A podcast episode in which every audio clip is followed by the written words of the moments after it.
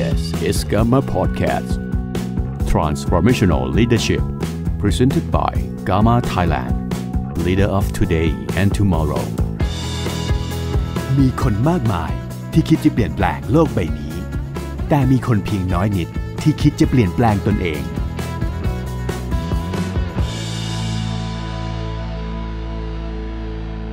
สวัสดีค่ะ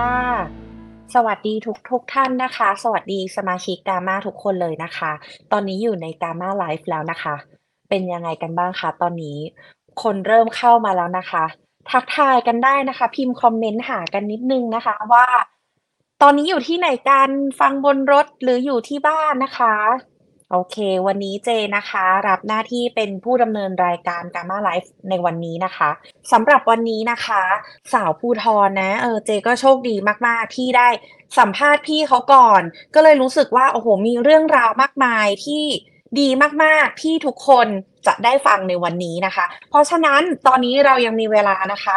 ช่วยกรุณาแท็กเพื่อนเลยค่ะ หรือว่าโทรตามก็ได้นะคะว่า เอ๊ะกำลังจะเริ่มในอีก 2 นาทีข้างหน้านี้แล้วนะคะ ใครยังไม่ได้เข้ารีบเข้ามาได้เลยนะคะ เพราะว่าเนื้อหาเนี่ยดีมากๆ แล้วก็ไม่อยากให้ใครพลาดไปเลยค่ะ โอเคสำหรับเอ่อวิทยากรในวันนี้นะคะ เราจะเรียกพี่สาวสวยคนนี้นะคะ ก็คือแบบว่าเรียกว่าพลังเยอะมากเลยแล้วก็เจว่า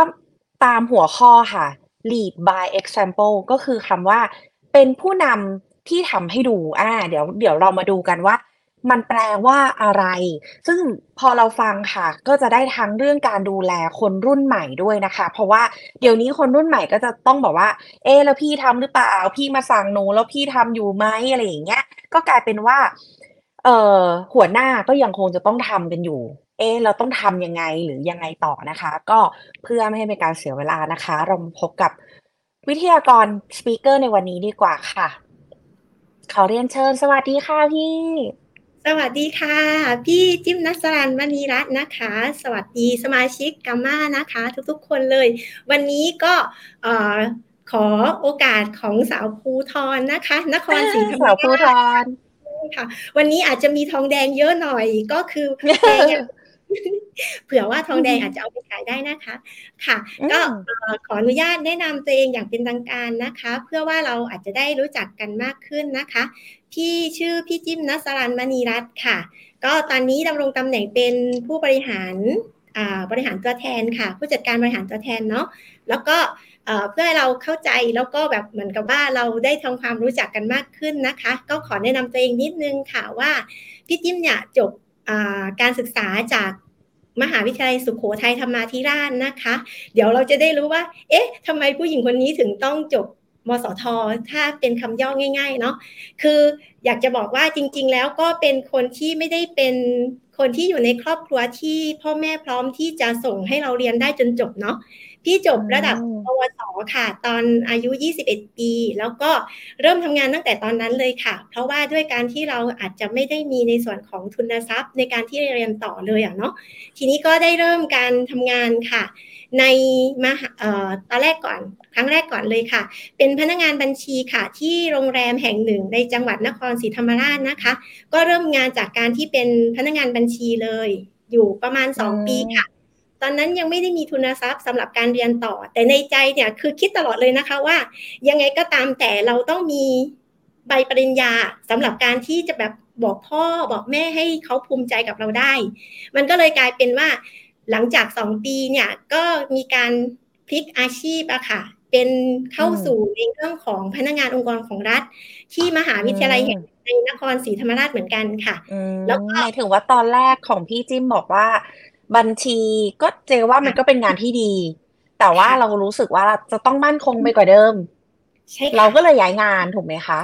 เราก็เลยโอเคย้ายงานค่ะ ก็ตอนนั้นทำได้ค่ะสองปีก็สอบบรรจุได้นะคะ ตอนนั้นเขาเรียกพนักงานองค์กรของรัฐค่ะ ก็ทำงานอืมอยู่ที่มหาวิทยาลัยทำได้หนึ่งปีค่ะ พอเริ่มที่จะมีทุนทรัพย์ ก็เลยไปลงทะเบียนเรียนค่ะ กับทางมสทแล้วก็ ตอนนั้นเรียนไปด้วยทำงานไปด้วยนะคะ แล้วก็มีครอบครัวมีลูก ทีนี้เนี่ยเอ่อด้วยความที่แบบเราต้องการอะนะว่าเราต้องจบปอตรีให้ได้ สุดท้ายพี่ก็มาจบปอตรีตอนอายุ 26 ปีค่ะ อาจจะจบเช้ากว่าคนอื่น แต่เราก็มีความภาคภูมิใจตรงนี้ว่าเราก็ทำสำเร็จไปแล้วท่านหนึ่งนะคะค่ะทีนี้ค่ะ ทีนี้เนี่ยจากการที่เราทำงานในมหาวิทยาลัยอะค่ะ มันทำให้เราทำงานอยู่ที่เนี่ยประมาณ 11 ปีเต็มเลยนะคะ จากอายุตอนอืม23 ปีจนถึงอายุ 33 ปีค่ะ ตอนนั้น 11 ปีเต็มสำหรับการทำงานในมหาวิทยาลัยค่ะ แล้วก็อืมเกิดเหมือนกับว่าเรามีครอบครัว น้องน้องเจนนึกออกไหมอืคะมเรามีครอบครัว แล้วก็ตอนนั้นมีลูกสองคนค่ะ มีความโอ้รู้สึกลูกว่าสองคนด้วยอืมใช่ค่ะ แล้วมีความรู้สึกว่า สิ่งที่เราทำอยู่อะ ถามว่าดีไหมอืมดีมากๆนะคะ ให้ความในเรื่องของการตรงต่อเวลาในเรื่องของการที่เราทำงานอะ เราได้เราได้ประสบการณ์จากตรงนั้นเยอะมาก แต่ความรู้สึกกับของพี่พี่มีความรู้สึกว่า ตอนเนี้ยเราอยู่ในสถานะที่เรายืมเงินสากลมาใช้แล้วอะเราเริ่มเอาเงินอืมบัตรเครดิตไปใช้แบบ มันเหมือนเอาเงินในอนาคตนะคะมาใช้ก่อนเลยมีความรู้สึกว่าเราน่าจะต้องเราน่าจะต้องเปลี่ยนแปลงอะไรสักอย่างไหมสำหรับการที่จะต้องอยู่ต่อ กับการมีครอบครัวลูกสองคนด้วยโอเคค่ะก็แสดงว่าค่าใช้จ่ายอะมันเพิ่งมาตอนแบบเนี่ยแหละ มีครอบครัวลูกสองคนครอบครัวมันเลยใช่ไม่เหมือนเดิมละคือก่อนหน้านี้ใช่พอเราคนเดียวเราก็ไม่ได้มีปัญหาอะไรถูกไหมพอใช่อยู่ค่ะดีๆกลายเป็นครอบครัวขยายเฮ้ยค่าใช้จ่ายเยอะขึ้นค่ะก็เลยรู้สึกเองเลยว่าต้องขยับขยายใช่ไหมคะใช่ค่ะเหมือนกับต้องทำอะไรสักอืมอย่างหนึ่งอะคือ เราไม่รู้ว่าเราจะต้องทำอะไร แต่เรารู้ว่า มันมันต้องเป็นเวลาที่ใช่แล้วที่เราต้องปรับเปลี่ยนอะไรสักอย่าง อย่างเช่น หารายได้เพิ่มนะ แล้วจะทำอะไรล่ะ อะไรประมาณเนี้ยค่ะ มันเลยอืมมันเลยเป็นที่มาของการว่า วันเนี้ยทำไมถึงเป็นจุดเปลี่ยนสำหรับการอืมที่ต้องการที่จะหารายได้เข้ามาใหม่ อีกช่องทางอ๋อหนึ่งแสดงว่าวันนั้นก็คือเกิดเหตุการณ์เนี้ยแหละ เลยทำให้พี่จิ้มตัดสินใจ จะเข้าสู่วงการประกันชีวิต ใช่ใช่เหตุการณ์นี้ไหมคะ คือเหตุการณ์นี้เป็นส่วนหนึ่งค่ะ ในการที่อืมทำให้เราตัดสินใจว่า วันเนี้ยเราคงต้องหางานอีกสักงานหนึ่งที่เป็นอาชีพอืมเสริม แต่ว่าเราแค่ยังอืมยังยังไม่รู้ว่ามันคืออะไร ทีเนี้ยอ๋อมันเกิดเหตุการณ์ที่เราเองคือแฟนนะคะทำงานอยู่ต่างอำเภอเนาะกับในจังหวัดนครศรีเนี่ยก็ต่างอำเภอแล้วก็ต้องขับรถไปกลับทุกวัน ก็เลยมีความรู้สึกว่าแอบ แอบคิดนิดนึงค่ะว่า ถ้าเขาไม่อยู่อะ เราจะอยู่กันยังไงสามคนแม่ลูกอืมก็เลยแอบคิดค่ะถึงประกันชีวิตค่ะ แอบคิดถึงประกันชีวิตอ๋อค่ะ โอเคก็แสดงว่าเริ่มจากการเป็นลูกค้า ใช่ค่ะใช่ไหมถูกต้องเริ่มจากการเป็นลูกค้าก่อนเลย โอเคค่ะ คือตอนนั้นอะ ตั้งใจอยากจะซื้อประกันชีวิตสี่คนพ่อแม่ลูก ซึ่งอืมเอ่ออันนี้ก็ต้องขอเอ่ยถึงพี่แอดซึ่งเป็นผู้ชวนเข้ามาในวงการของธุรกิจประกันชีวิตนะคะ ก็คืออมท่านอะมาแนะนำเป็นตัวประกันชีวิต ซึ่งสี่คนเนี่ยรวมกันแล้วประมาณแปดหมื่นบาทค่ะ แล้วโอ้นึกออกไหมว่าพี่เองไม่ได้มีเงิน แล้วแต่พี่อ่าแค่คิดว่าอันเนี้ยเราน่าจะต้องมีอะไรอะสักอย่างหนึ่งเป็นความมั่นคงให้กับครอบครัวของเราเองอืมแต่พี่ไม่มีเงิน พี่ก็เลยโอเค ถาม พี่ว่าพี่ก็เลยถามพี่เขาว่า เอ๊ะ แล้วถ้าถ้าเราถ้าเรามาเป็นตัวแทนอะ พี่สามารถทำเป็นพาร์ทไทม์ได้ไหมค่ะอืมอันนี้เป็นคำถามที่ถามถามพี่แอดเลยนะคะครับก็คือหัวหน้าไม่ได้ใช่ไหมบอกคะใช่ใช่อ๋อค่ะโอเค คือจริง ๆ ไม่ได้อยากทำงานนะ ตอนแรกเนี่ย ถูกไหมค่ะตอนแรกคือแค่อยากจะซื้อ แต่พอเราเจอเบี้ยประกันเข้าไปเราก็รู้สึกว่าโอ้โหเยอะพอสมควรเยอะเอ๊ะเยอะเกินที่เราจะจ่ายได้ เพราะฉะนั้นฉันเลยต้องทำ งานนี้เพื่อจะหาเงินมาจ่ายค่าเบี้ยประกันนั่นคือจุดแรกเลยนะคะ จุดแรกเลยค่ะค่ะใช่ค่ะอืมค่ะแล้วก็แล้วเป็นยังไงต่อคะค่ะ หลังจากนั้นที่คุยกันนะคะก็เลยถามพี่แอดว่าถ้าหากว่าเราอยากเป็นเป็นตัวแทนเอง แล้วอันเนี้ยจะได้ส่วนลดเท่าไหร่อย่างเงี้ยค่ะ พอพี่แอดบอกมาก็เลยบอกว่า เอ๊ะ ส่วนลดมันเยอะนะ จากแปดหมื่นเหลือแค่ แค่แค่เนี้ยรู้สึกมันมันมันอืมเยอะมากก็เลยตัดสินใจค่ะ ที่จะไปสอบเป็นญาติตัวแทนทั้งทั้งสองคนเลย คือทั้งพี่จิ้มเองแล้วก็แฟนพี่จิ้มเองก็สอบทั้งสองคนเลยค่ะอ๋อค่ะค่ะ แล้วหลังจากนั้นก็พยายามศึกษาจากพี่เขาว่าค่ะ พี่พี่เริ่มต้นจากคำว่าผู้นำทำให้ดูตรงที่พี่แอดอะค่ะ บอกพี่ว่าพี่แอดอยู่ในอาชีพเนี้ยสามปี แล้วพี่อืมแล้วก็พี่แอดบอกว่าสิ่งที่พี่แอดทำมาตลอดอะ คือการที่มีลูกค้าไม่ต่ำกว่าสี่รายต่อเดือน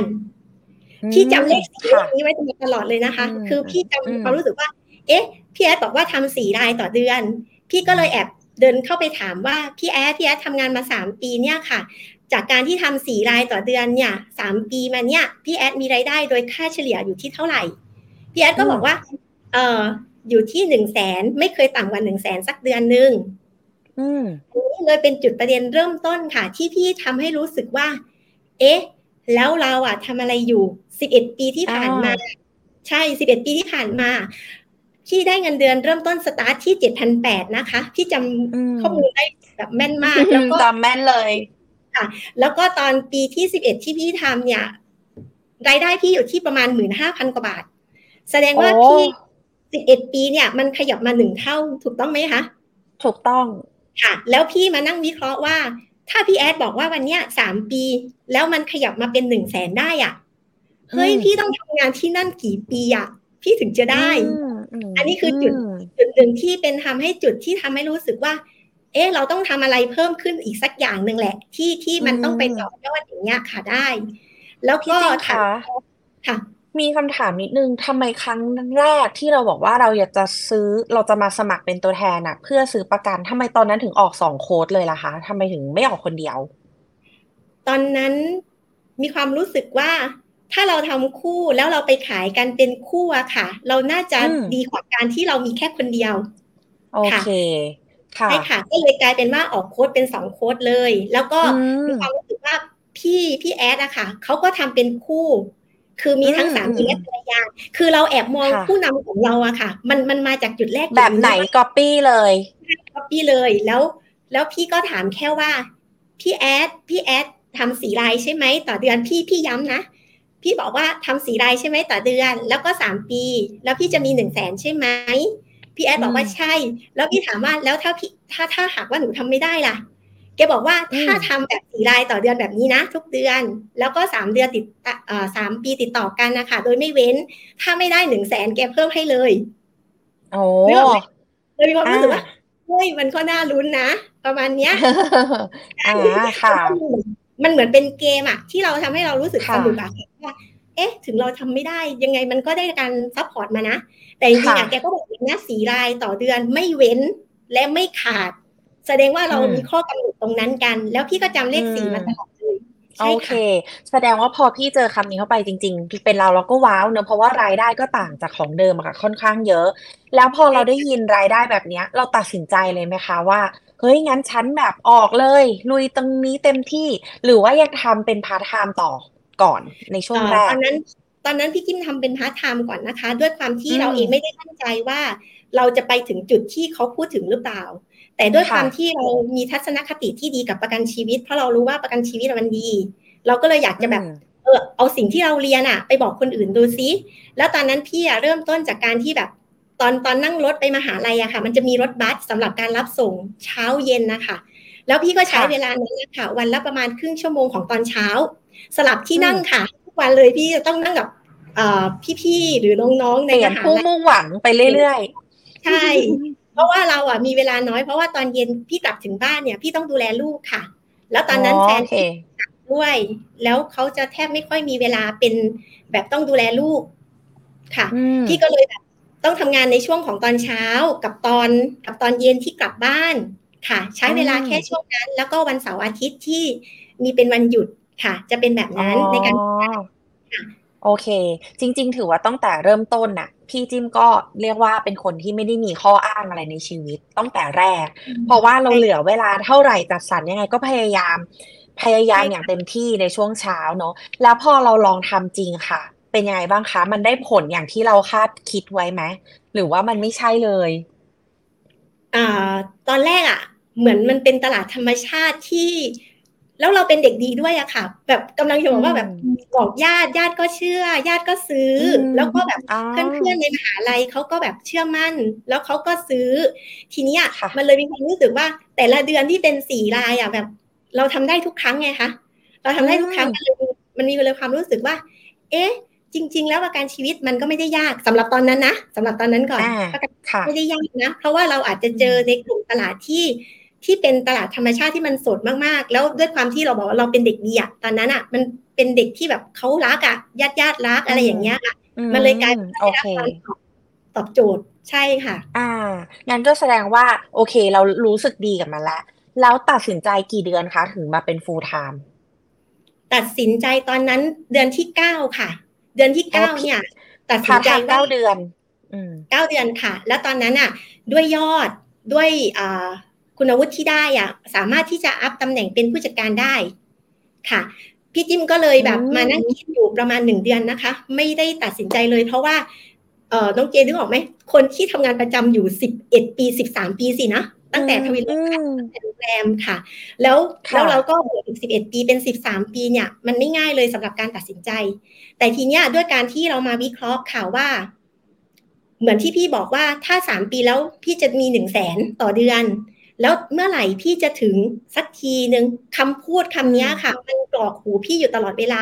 มันเลยทำให้เรารู้สึกว่าเราต้องตัดสินใจอะถ้าเราไม่ตัดสินใจอะเราจะไม่ได้รับโอกาสนี้แล้วทุกโอกาสที่เชื่อว่า มันสามารถทำให้ให้สำเร็จได้อะแล้วพี่เชื่อในศักยภาพของพี่ตรงที่ พี่เป็นคนที่ค่อนข้างมั่นใจในตัวเอง แล้วพี่ก็เชื่อว่าถ้าพี่จะทำอะไรสักอย่างพี่ทำได้ พี่เชื่อแบบนั้น ค่ะ ก็เลยตัดสินใจที่จะลาออกค่ะ ในเดือนที่สิบแล้วก็ในเดือนที่สิบก็ลาออกมาเป็น full time แล้วพี่ใช้เวลากี่เดือนในการขึ้นผู้บริหารนะคะ ก็ตอนเดือนที่เก้าอะค่ะที่คิด แล้วก็ลาออกในเดือนที่สิบที่ก็ดำรงตำแหน่งเป็นผู้บริหาร ตอนนั้นก็มีการ recruit ตัวแทนที่เป็นคนในสังกัดของเราอะค่ะ เพื่อเตรียมโครงสร้างในการค่ะ ก็ถือว่าเร็วมาก ๆ ถูกไหมคะ เพราะมันคือเก้าเดือนในการที่เราเป็นพาร์ทไทม์ขายด้วย แล้วก็เริ่ม recruit เลยตั้งแต่แรก แล้วก็พอถึงเวลาเดือนที่สิบเราก็คือขึ้นผู้บริหารเลย ใช่ค่ะ ถูกไหม แสดงว่าพี่มีการจริง ๆ ก็อาจจะต้องเป็น leader ของพี่เองที่อาจจะแบบปูทางวางแผนต้องวางแผนให้เราตั้งแต่แรกอยู่แล้วว่าเราคือ next leader คนถัดไป เราเลยไม่ได้จำเป็นต้องเสียเวลาเยอะกับงานขายเนาะจริง ๆ ก็ถือว่าเป็นเทรนด์ใหม่นะคะ สมาชิกทุกท่าน เพราะเดี๋ยวนี้ก็คือเด็กๆรุ่นใหม่เข้ามาในยุคปัจจุบันเนี่ยหลาย ๆ คนก็คือขึ้นเป็นผู้บริหารอะเร็วมาก ๆ เลย โอเค เจเข้าใจแล้วว่าแบบด้วยความรวดเร็วแต่เพราะววิสัยทัศน์ด้วยนะ วิสัยทัศน์ทั้งหัวหน้าพี่จิ้มเอง แล้วก็ตัวพี่จิ้มเองที่รู้สึกว่าใช่ฉันจะต้องเป็นแบบนี้ให้ได้ คราวนี้ พอดีว่าหัวข้อเรามันคือ lead by example แล้วพี่จิ้มก็พูดคำว่า ฉันก็เรียนรู้มาจากหัวหน้า หัวหน้าทำยังไงฉันก๊อปปี้ตาม ในพอเรามาเป็นหัวหน้าเอง เราก็เลยอยากจะเป็น leader ที่จะให้น้องๆก๊อปปี้ตาม ก็เลยจำเป็นมากเลยที่ต้องติดคุณวุฒิใช่ไหมคะแล้วคุณวุฒิที่พี่จิ้มรู้สึกว่าต้องติดต้องทำให้ได้มันประมาณไหนเอ่ยเล่าให้ฟังหน่อยค่ะ จริง ๆ แล้วถ้าเราเป็นนักขายเรารู้ทุกคนนะคะว่าคุณวุฒิที่แบบสำคัญที่สุดน่าจะเป็น MDRT อยู่แล้ว เพราะนี่คือคุณวุฒิที่ได้รับการยอมรับทั่วโลกถูกต้องไหมคะ เพราะฉะนั้นอันนี้เป็นคุณวุฒิอันดับหนึ่งเลยที่เราใช้คำว่าเราจำเป็นต้องมี อย่างอย่างนึกนึกออกไหมคะอย่างอย่างถ้าเราอยากจบปอตีเนี่ยมันเป็นความต้องการว่า พ่อแม่บอกว่าต้องการอยากให้มีใบปริญญาบัตรอะติดไว้ที่บ้านถูกต้องไหมคะ อันเนี้ย ไม่จบไม่ได้อะนึกออกไหมมันต้องจบ อันนี้ก็เช่นเดียวกันค่ะ คุณวุฒินักขาย MDRT ก็เช่นเดียวกัน มันมันเป็นเหมือนเหรียญรางวัลของเราอะที่เราต้องรู้ว่ายังไงก็แล้วแต่เราต้องไปให้ถึงตรงจุดนั้น แล้วมันก็จะทำให้เรารู้สึกว่า อันนี้มันเป็นเครื่องหมายการันตีตัวของเราเองอะในเรื่องของการที่เขายอมรับทั่วโลกค่ะ อันนี้คือคือแบบคุณวุฒิอันดับหนึ่งเลยที่คิดว่ายังไงก็ตามแต่เราต้องมีก่อนอันดับแรกค่ะ ค่ะ พี่จิ้มค่ะ พอดีเราเราได้แอบคุยกันก่อนสองคนเนาะก่อนที่จะมาเจอสมาชิกทุกท่านในวันนี้ พี่จิ้มเนี่ยเป็นเจ้าของเพจด้วย แล้วก็ทำขายออนไลน์อะก็ค่อนข้างจะเรียกว่าเรียกว่าเป็นหลักละกัน คราวนี้เจก็เลยทราบมาว่า การพิชิตคุณวุฒิ MDRT ของพี่จิ้มเนี่ยจะบอกว่ายอดขาย 80%ที่ทำให้ qualify MDRT เนี่ยมาจากการขายออนไลน์นี่เลยอยากให้ พี่จิมช่วยแชร์เรื่องนี้ค่ะ ให้กับสมาชิกทุกคนฟังหน่อยค่ะว่าเฮ้ยมันคือเพจยังไง แล้วเราทำยังไงหรือถึงมีลูกค้ามาได้เยอะขนาดนั้นค่ะเล่าเรื่องเพจออนไลน์ให้ฟังหน่อยค่ะ ได้ค่ะเอ่อต้องเล่าอย่างนี้ก่อนค่ะ ทุกๆทุกๆการเปลี่ยนแปลงเนาะพี่มีความรู้สึกว่าประกันชีวิตอะ่ะมันจะต้องมีการเปลี่ยนแปลงอะไรสักอย่างหนึ่งสังเกตไหมคะว่า ก่อนหน้านี้พี่เปิดเพจมาประมาณสี่ปีนะคะ ตั้งแต่ปีหกสองค่ะ ปีหกสองเปิดเพจมาแล้วก็ตอนนั้นก่อนการเปิดเพจเนี่ยมันมีเรื่องของการที่แบบเราเห็นบริษัทอะขายประกันออนไลน์ แล้วเราก็เลยแอบคิดว่า เอ๊ะ ถ้ามันเป็นช่องทางแบบนี้ได้อะแสดงว่าเราก็ต้องทำได้สิ มันเป็นมันเป็นเหมือนว่า อยากให้เราเห็นโอกาสเนาะว่าทุกๆ โอกาสอะมันสามารถทำให้เราอะเติบโตขึ้นมาได้ มันเลยกลายเป็นว่าณตอนนั้นอะไม่มีใครรู้หรอกว่าธุรกิจออนไลน์ในประกันชีวิตอะมันจะมันจะกระโดดไปหรือเปล่า หรือมันจะสามารถทำได้สำเร็จหรือเปล่า แต่สิ่งที่เรียนรู้ได้คือซื้อคอร์สเลยค่ะ แล้วก็บินขึ้นไปเรียนที่กรุงเทพสองคนแฟนด้วยนะคะ คือเวลาเวลาไปไหนเนี่ยคู่เพราะฉะนั้นเวลาจ่ายก็จะต้อง double ทุกครั้งเลย มันเลยกลายเป็นจ่ายค่าตั๋วเครื่องบิน จ่ายค่าที่พัก จ่ายค่าคอร์สเรียน แล้วตอนนั้นไปเรียนค่ะคนค่ะสิบคนไปเรียนอะไรนะคะ เดี๋ยวสถิติจะทำงานของมันเนาะไปเรียนกันสิบเชื่อไหมคะว่าสุดท้ายแล้วเหลือแค่สองคนเท่านั้นที่ทำต่ออืมเหลือแค่สองคนเท่านั้น เพราะฉะนั้นแสดงว่าสถิติไม่ว่าจะเป็นการขายหรือการทำอะไรก็ตามแต่สถิติเข้ามาเกี่ยวข้องหมดเลยในธุรกิจของเราค่ะพี่ก็เลยแบบกลับมาแล้วก็เริ่มทำเพจค่ะ เพจของพี่ชื่อเพจประกันเพราะรักนะคะ กว่าจะได้ชื่อนี้มาก็ เดินออกกำลังกายกับแฟนค่ะสองวันกว่าจะได้ชื่อนี้มา ก็เลยกลายเป็นประกันเพราะรัก แล้วหลังจากนั้นนะคะพี่ก็ลงมือที่จะทำเพจมาตลอด แล้วก็มีความรู้สึกว่าเราเรายิงโฆษณา เราทำเองหมดเลยนะคะ ทุกขั้นตอนไม่ว่าจะเป็นการโพสต์ หรือแม้แต่การที่เราจะต้องหาคอนเทนต์หรืออะไรก็ตามแต่ สุดท้ายอะ่ะเราเรามารู้สึกว่าช่วงแรกๆอะค่ะ พี่ตอบเป็นร้อยคนเลยนะ คือพี่เข้าใจแล้วว่าทำไมจากสิบคนอะเหลือแค่สองคน พี่เลยเข้าใจว่าอ๋อจริง ๆ อะเขารอคอยไม่ได้ มันแค่การที่แบบเรายิงโฆษณาไป แล้วคนก็แค่รอตัดสินใจ เพราะเมื่อไหร่ก็ตามคือเราเข้าใจใช่ไหมคะว่าเวลาเราสนใจอะไรอะ สมมติว่าสนใจประกันเป็นเป็นประกันอย่างเงี้ยค่ะ ต่อให้เห็นของพี่เดี๋ยวก็จะมีเพจของคนอื่นตามมาด้วย มันเป็นช่วงเวลาของการตัดสินใจ แล้วพี่ทำอยู่หนึ่งเดือน พี่ไม่มีลูกค้าเลยนะคะ ไม่มีลูกค้าเลย แล้วพี่บอกแฟนว่าเลิกเถอะพี่ก็แอบมีนะแบบอาการน้อยหน่อยนึงเลิกเถอะสุดท้ายแฟนพี่บอกว่าถ้าเลิกเราจะสูญเสียทั้งหมด แต่ถ้าเราทำต่อเรามีโอกาสที่จะได้ พี่ก็เลยบอกว่าโอเค ถ้าอย่างนั้นพี่จะไปต่อนะ สุดท้ายอะค่ะ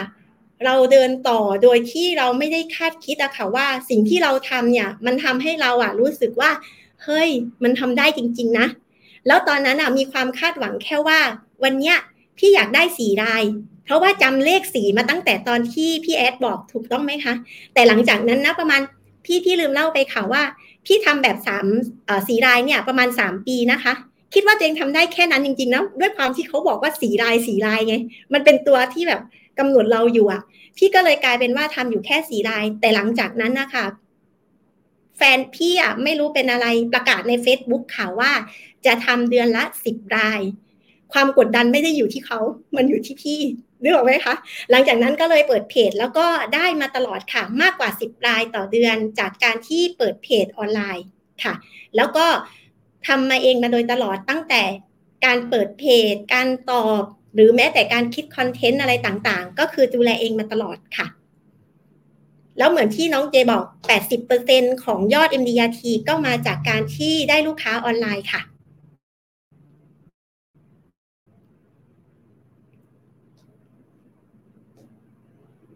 เสียงหายค่ะน้องเจ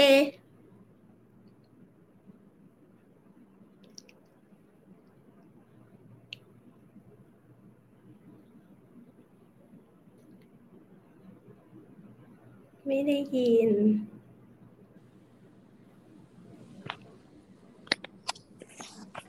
ได้ยินไหมคะ ได้ยินแล้วค่ะโอเค ขอโทษทีค่ะ ก็หลาย ๆ คนก็น่าจะ อยากทำเพจเหมือนกัน แล้วก็อยากทำออนไลน์เหมือนกัน เพราะก็เป็นเทรนเนาะแต่ว่ามันต้องใช้เวลาเหมือนที่พี่จิ้มบอกนะคะ ในช่วงแรกก็มีท้อบ้างแต่ต้องอดทนแล้วก็ไปต่อนะคะ คราวนี้พอมาถึงงานบริหารบ้างค่ะพี่จิ้ม ตอนนี้ก็เท่ากับมาเป็นผู้บริหารละแล้วเราก็ยังคงขายของเราเพื่อพิชิตคุณวุฒิด้วย ไอ้คำว่า เป็นผู้นำทำให้ดูเมื่อกี้เราเคยเราเคยไปก๊อปปี้หัวหน้าเรา แล้วพอตอนนี้เราเป็นผู้บริหารเอง เราเป็นผู้นำทำให้เด็ก ๆ ดูยังไงบ้างคะค่ะ ก็อย่างอย่างคุณนวุฒิ MDRT นะเราก็เราก็พยายามที่จะทำให้เขารู้ว่า วันเนี้ยคุณวุฒิเนี้ยมีความสำคัญแค่ไหนเขามีความต้องการเหมือนที่เราต้องการหรือเปล่า เมื่อไหร่ก็ตามค่ะที่เขามีความต้องการคำว่าต้องการคือเขาต้องทำให้ได้ถ้าไม่ได้แสดงว่า มันมันต้องไปต่อให้ให้ได้อะมันมันไม่มีคำว่าเราจะต้องไปไม่คือมันหยุดอยู่แค่นั้นไม่ได้คำว่า MDRT มันเลยเป็นจุดแรกค่ะ ที่พี่บอกว่าในทีมงานของพี่เอง พี่เป็น MDRT คนที่หนึ่งคือพี่ทำให้น้องดูก่อน แม้แต่ IC ไลเซนพี่ก็บอกว่าเดี๋ยวพี่จะทำให้น้องดูก่อน แล้วพี่ก็มีเป็นคนแรกของทีมเหมือนกัน จากการที่เรามีความรู้สึกว่า ถ้าเราบอกว่าน้องพี่ทำได้แล้ว น้องจะมีความรู้สึกว่าเขาจะเชื่อและมีความศรัทธาโดยที่เขาไม่มีข้อแม้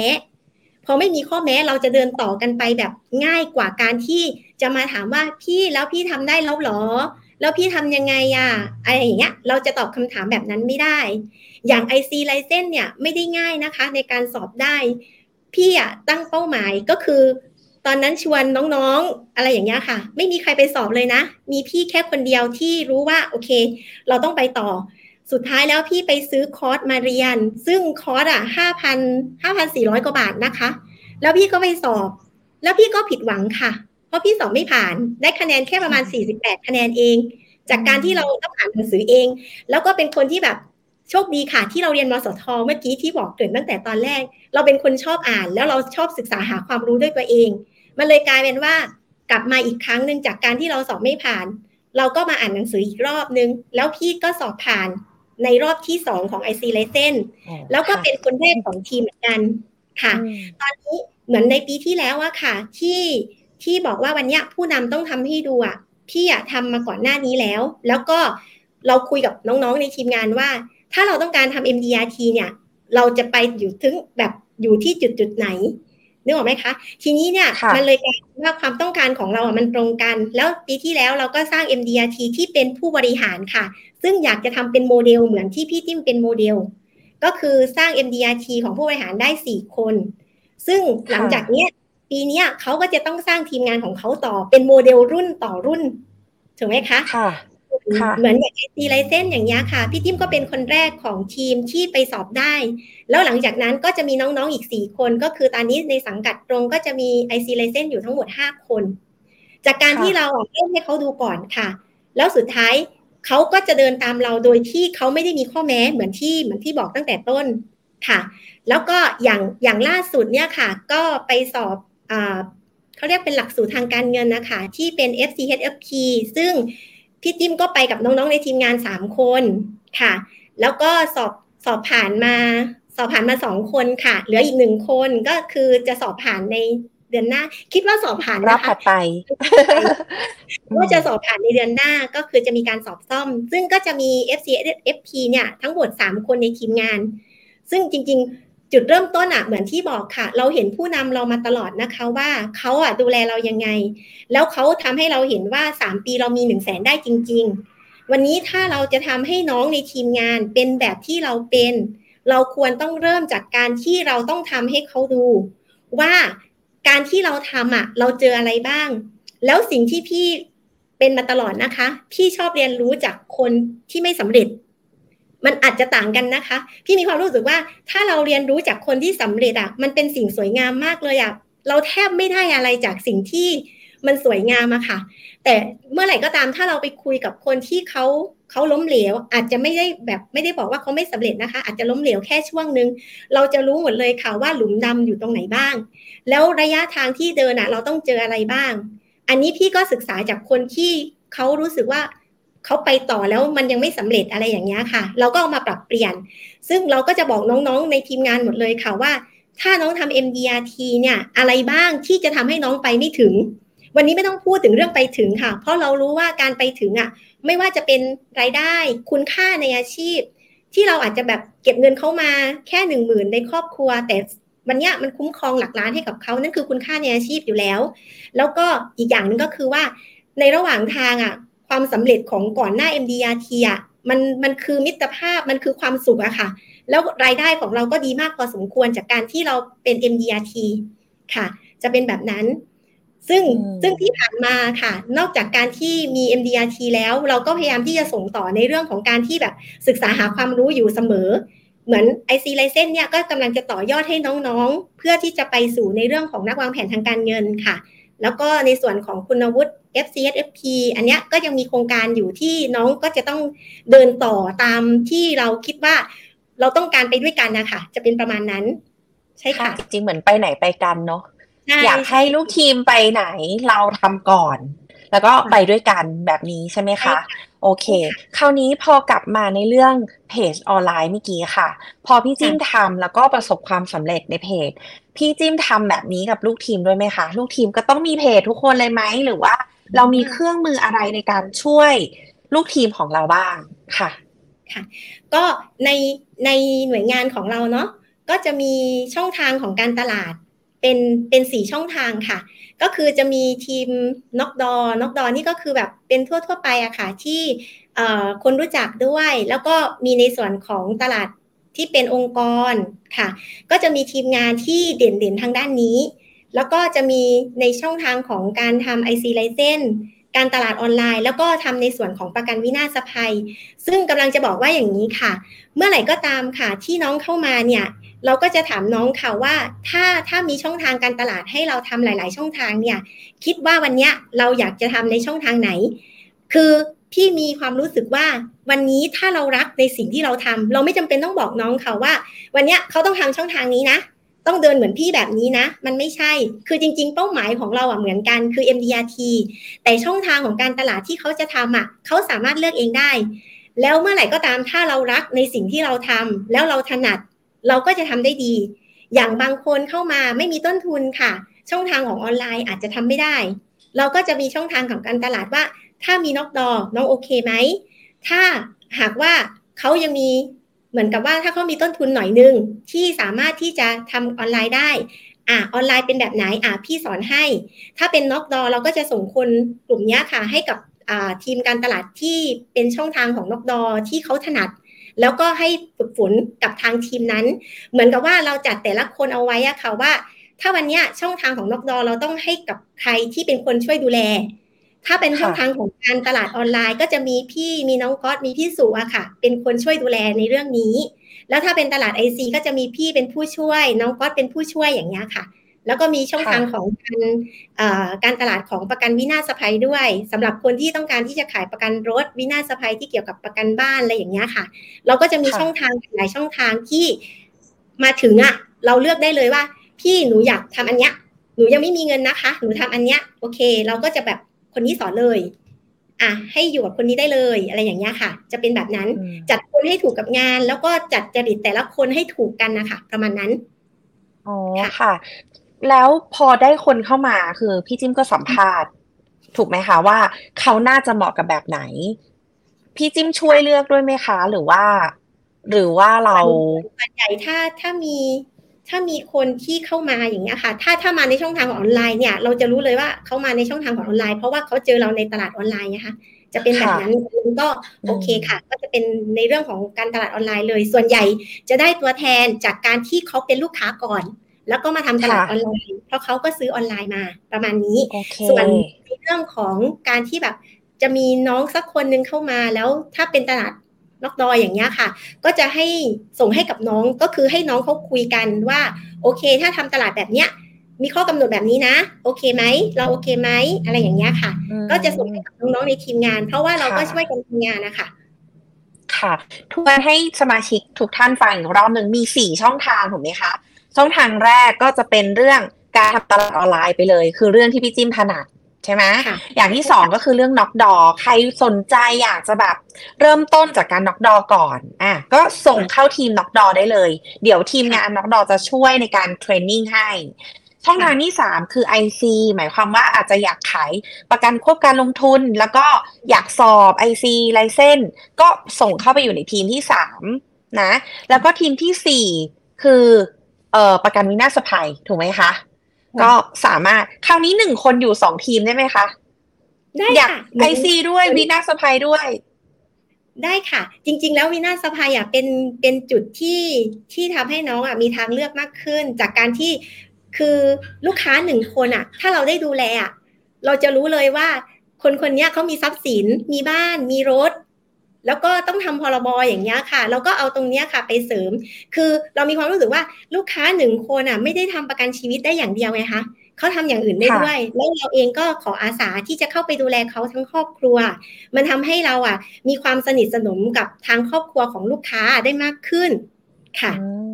ค่ะ อย่างนี้แสดงว่าตอนเราทำเพจเนี่ย เราก็ได้ลูกค้าสรุปสำหรับงานขาย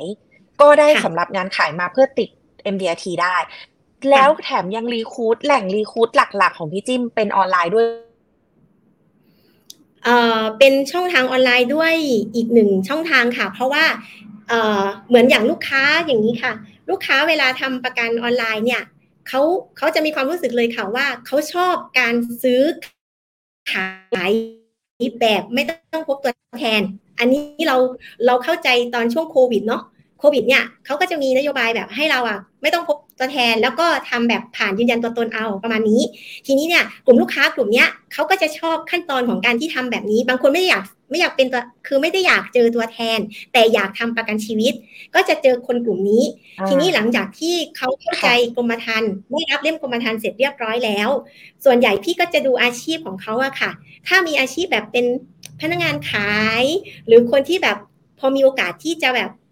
ปฏิสัมพันธ์ได้ดีอะเหมือนเราเวลาเราพูดกันอะเวลาเราแชทกันนะคะมันเหมือนกับว่าถ้าคนไหนก็ตามมีรอยยิ้มกลับมา เวลาเราพิมพ์อะแล้วเรายิ้มไปด้วยอะคนเนี้ยน่ารีคูดมากอย่างเงี้ยค่ะ เราก็จะแบบได้เล็บรับเล็บโปรประกันเสร็จแล้ว เราก็แบบรีคูดว่าถ้าหากว่ามีช่องทางของการที่ทำให้มีรายได้เพิ่มขึ้นอีกหนึ่งช่องทางเนี่ย สนใจไหมซึ่งเขาก็รู้อยู่แล้วว่าเราทำเพจเป็นประกันออนไลน์อยู่แล้วค่ะจะเป็นแบบนี้ในส่วนของลูกค้าที่ เป็นลูกค้าแล้วก็มาเป็นเป็นออนไลน์เนาะเป็นเป็นเป็นตัวแทนด้วยค่ะ โอเค รู้สึกดีมาก ๆ เลยค่ะ พี่จิ้ม ตอนนี้เราก็เหมือนมุ่งตรงไปทางออนไลน์เนี่ยเป็นหลักนะคะ พี่จิ้มคะ พอตอนเนี้ย เรามาแล้วบริหารงานเองจริง ๆ ค่ะ มันมีความยาก มันมีอุปสรรคอะไรบ้างไหมคะ บางพอเรื่องจริงมันคงไม่สมูทไปทุกอย่างเนาะ แล้วอุปสรรคที่มีอะ พี่จิ้มเจออะไรบ้าง แล้วพี่จิ้มแก้เรื่องนั้นยังไงบ้างคะ จริง ๆ แล้วทุกทุกงานอะมันต้องมีปัญหาและอุปสรรคอยู่แล้วค่ะ แต่พี่มองอย่างนี้นะคะว่าธุรกิจของเราอะ มันเป็นธุรกิจที่แก้ปัญหาตั้งแต่ต้นอยู่แล้วเนาะเราเข้าไปแก้ปัญหาให้กับลูกค้า เราเข้าไปแก้ปัญหาให้กับครอบครัวของเขา ซึ่งจริง ๆ แล้วถ้าเราหนีปัญหาเราเข้ามาในธุรกิจนี้ไม่ได้ แล้วพี่มักจะบอกกับน้องๆเสมอค่ะว่า ถ้าเราเป็นนักแก้ปัญหาที่เก่ง แล้วแก้ปัญหาได้ดีอะอันนี้ลูกค้าจะไม่ไปไหนจากเราเลย ซึ่งการแก้ปัญหาของการบริหารทีมงานอะ่ะ จริง ๆ ตอนนี้ถ้าถ้าถ้าย้อนกลับไปอะ่ะปัญหาในเรื่องของการที่จะมีข้อโต้แย้งที่จะบอกว่า แล้วแล้วพี่ทำแล้วหรอ แล้วพี่ทำได้ไหมอะ่ะ อะไรอย่างเงี้ย คือคือข้อแม้ตรงนี้มันไม่มีอยู่แล้ว มันเลยง่ายตรงที่ว่าอันเนี้ยเรามีความต้องการที่เหมือนกัน คือเราจะไปที่ MDRT แล้วเราจะเป็นโมเดลผู้นำทำให้ดูซึ่งการที่เราทำแบบเนี้ยมันจะ ขจัดข้อโต้แย้งเหมือนกับที่พี่อะเจอมาว่าน้องก็ไม่มีข้อโต้แย้งจากพี่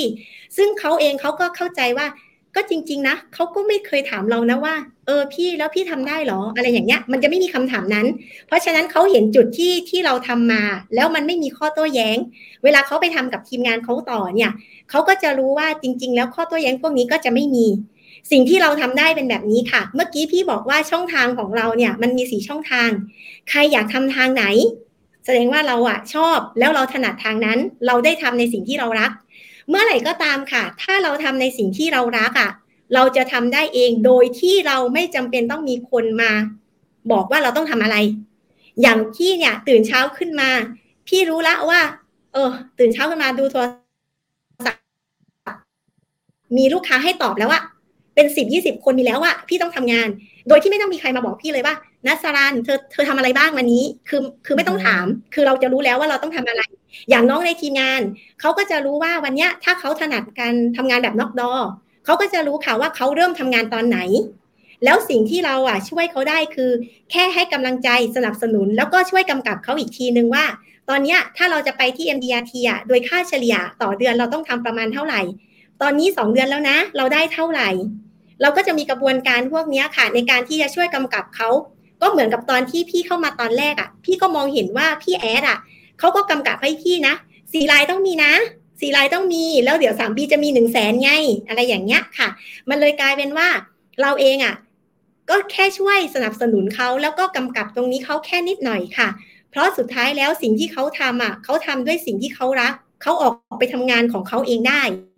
สิ่งที่เราช่วยกำกับช่วยดูแลก็แค่ในเรื่องของของการที่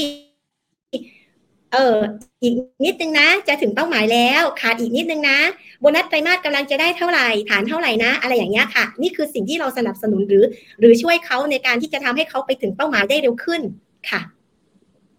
อืม ค่ะ โอเค ก็จริง ๆ เหมือนแบบว่า เราเซตระบบ เหมือนจะไม่เซตใช่ไหมจริง ๆ เหมือนแบบเหมือนมันดูง่ายเหตุผลที่มันง่าย เพราะเราเซตระบบไว้เรียบร้อยแล้ว หรือว่าเรียกว่าเหมือนตอนเราขาย เราต้องเจอข้อโต้แย้ง เราก็เลยเตรียมข้อโต้แย้งนั้นไว้ก่อนว่าเราจะต้องอุดรูรั่วข้อโต้แย้งนั้นยังไงบ้าง ถูกไหมคะ รู้สึกดีมากๆเลยพี่มีแต่คนพิมพ์คอมเมนต์เข้ามาเต็มเลยนะคะ ว่าเซตระบบไว้ดีมากเลยเออแล้วก็ Copy เอาไปทำได้ง่ายนะคะ โอเคค่ะ แล้วตอนนี้ค่ะ ทีมงานทุกคนก็เหมือนเลือกช่องทางของตัวเองได้ พี่จิ้มพอจะมีระบบวิธีการรักษาคนให้ไม่ออก อ่า เรียกว่าเหมือนหาเข้ามาได้ แล้วก็ต้องเมนเทนอยู่ได้ด้วย แล้วแถมต้อง MDRT เหมือนที่พี่จิ้มแบบวางโรดแมปไว้อะ พี่จิ้มสร้างบรรยากาศในทีมงานยังไงคะ ให้ให้เขายังคงอยากอยู่อะไรอย่างเงี้ย อืม ว่าคืออย่างนี้ตั้งแต่ตอนต้นอะตอนเราเข้ามากระดุมเม็ดแรกที่เราติดกันอะมันพูดถึงเรื่องที่เราต้องต้องการแล้วไงคำว่าต้องการอะมันมันมันไปไม่ถึงไม่ได้เหมือนง่ายที่ไปพี่บอกแล้วใช่ไหมค่ะคือคือมันเหมือนกับว่าตอนแรกอะเราติดกระดุมเม็ดนี้ไปแล้วว่า สมมุติว่าปีเนี้ย เราวางแผนว่าเราจะติด MDRT นะคะ เราค่าเฉลี่ยออกมาเราบอกว่า ไม่ได้ต้องได้คือแสนเจ็ด เพราะสุดท้ายแล้วมันในเดือนที่สิบเอ็ดอะเราจะต้องปิดผลงานทั้งหมดถูกต้องไหมคะแล้วเราก็ต้องมีเวลาในการบริหารทีมงานด้วย เพราะฉะนั้นถ้าเราไม่ได้ทำแบบเป็นขั้นตอนแบบเนี้ยมันไม่ได้ มันก็เลยจะมีความรู้สึกว่า ถ้าเราบอกกระดุมเม็ดแรกของเขาตั้งแต่ต้นนะคะว่า เนี่ยความต้องการของเราที่มันเหมือนกัน เราคุยกันตั้งแต่ต้นแล้วว่าเราต้องการอะไรค่ะพอเราคุยกันตั้งแต่ต้นอะ เราตกลงกันแล้วว่า อย่างเช่น เดือนละแสนเจ็ดถ้าวันเนี้ยเดือนที่หนึ่งไม่ได้ โอเค เราพยายามคือพยายามบอกน้องเหมือนกันค่ะว่า อย่าพยายามให้อภัยตัวเองเยอะมาก เพราะว่าถ้าให้อภัยตัวเองบ่อย ๆ ครั้งเนี่ยมันจะกลายเป็นเขาเรียกเป็นติดเป็นนิสัยแล้วเราจะไม่สำเร็จค่ะ คือต้องทำยังไงก็ได้ค่ะ ถ้าเราวางเป้าหมายแล้วอะเราควรไปให้ถึงหรือมากกว่านั้น อย่างอย่างเดือนแรกเนี่ยพี่จำได้เลยนะคะว่าเดือนแรกเนี่ยเรามีการอ่อ ทำบุญสำนักงานค่ะ มีประชุมยาแพลนแล้วก็มีประชุมยาแพลนผู้บริหารอีก คือเรามีเวลาการทำงานน้อยมาก แล้วพี่ก็คุยกับน้องเลขาว่า เฮ้ย เราต้องทำไม่ได้นะ อย่างเงี้ยค่ะ แล้วแล้วสุดท้ายอะ พี่บอกว่าถ้าเดือนแรกพี่ทำไม่ได้อะ น้องมันดูพี่อยู่อะพี่ก็ต้องทำให้ได้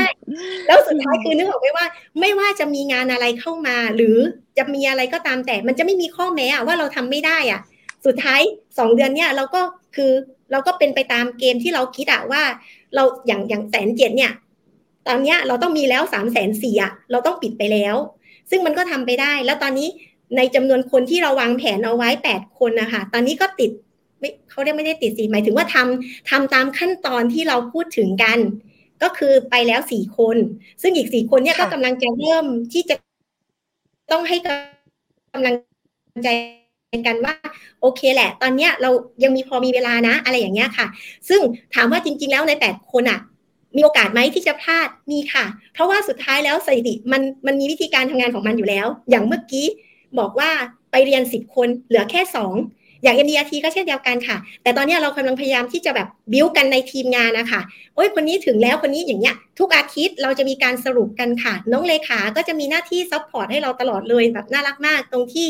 เขาก็จะพยายามสรุปค่ะ ตอนนี้พี่จิ้มได้เท่านี้แล้วนะเอ่อพี่คนนี้ได้เท่านี้แล้วนะคะอะไรอย่างเงี้ยขาดอีกนิดนึงอะไรอย่างเงี้ยค่ะ เราก็จะค่ะมาสรุปกันทุกอาทิตย์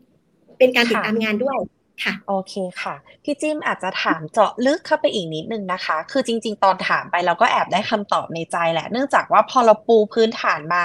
ไว้อยู่แล้วเซตระบบมาไว้อยู่แล้ว ติดกระดุมเม็ดแรกเรียบร้อยแล้ว เลยทำให้ไม่ค่อยเกิดปัญหาค่ะถูกไหมเจว่ามันคือการเซตระบบอะก็เลยกลายเป็นว่าเราก็เลยได้รับคนที่เหมือนแบบไปในทางเดียวกันดิเรกชันเดียวกันตั้งแต่แรก แต่ว่าเหมือนเมื่อกี้ที่พี่จิ้มบอกว่า ยังไงมันก็เป็นงานสถิติอยู่ดี ตอนแรกเนี่ย โอ้โห ตัวแรกตัวแทนมาแบบใจฟูมากเลยแบบว่าเต็มที่เชื่อพี่จิ้มทุกอย่าง ฉันจะทำแบบนี้